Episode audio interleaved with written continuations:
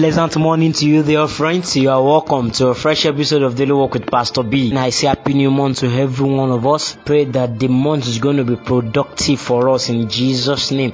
The Lord is going to protect us, is going to guide us, is going to be with us. I pray that whatever we lay our hands upon will prosper. Whoever is sick among us, such a person will receive healing in Jesus' name. Today on our head talk, we're still going to continue on exercise. Let's not forget that we said that throughout this month of May, we'll be discussing about exercise and on exercise we'll be discussing today about types of exercise. We will be starting with a particular type of exercise and subsequently we'll continue the rest of type of exercise. We need to know that basically according to university of harvard we have different types of exercise ranging from aerobic exercise we have stretching single knee rotation we have balance exercise and we have list of them like that. But basically we'll be discussing today about aerobic exercise and the advantage. And we're going to tell us what we can do to engage in aerobic exercise. Exercise is a kind of exercise that speeds up our heart rate and breathing. It is important to maintain body function. It gives our heart and lung a workout and increase our endurance. How can we get involved in aerobic exercise? One, you can just wake up in the morning, you stand tall with your feet together and your arms by your sides. You bend your elbow and swing your arms as you lift your knees. March in varieties of style. You can march in four steps forward, backward in four steps.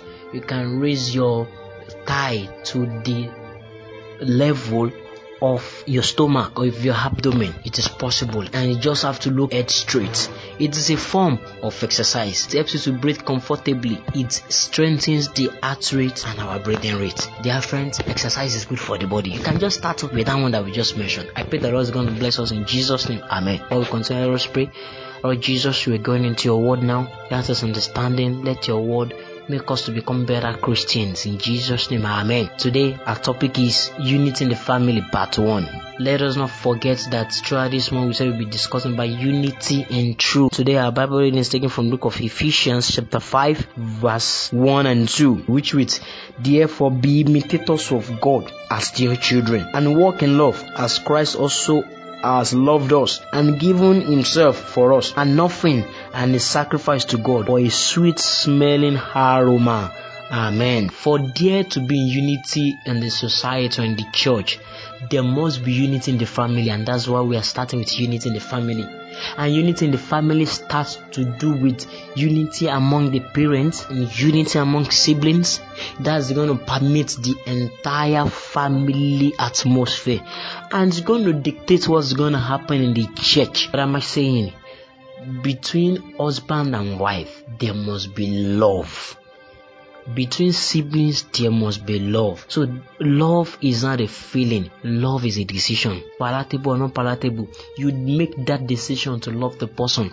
And that will make christ to even give himself for us as an offering sacrifice to god as a sweet smelling aroma I thank God for the family I once met some years ago.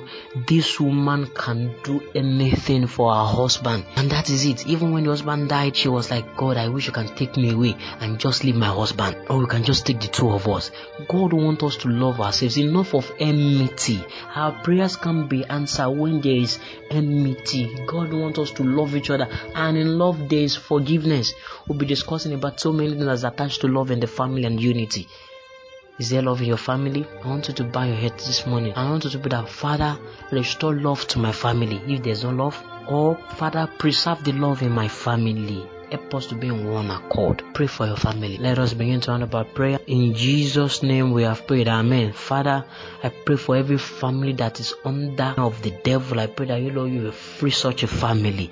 Let there be love in our families. Let there be unity. Thank you, Jesus. In Jesus' name we have prayed. Amen.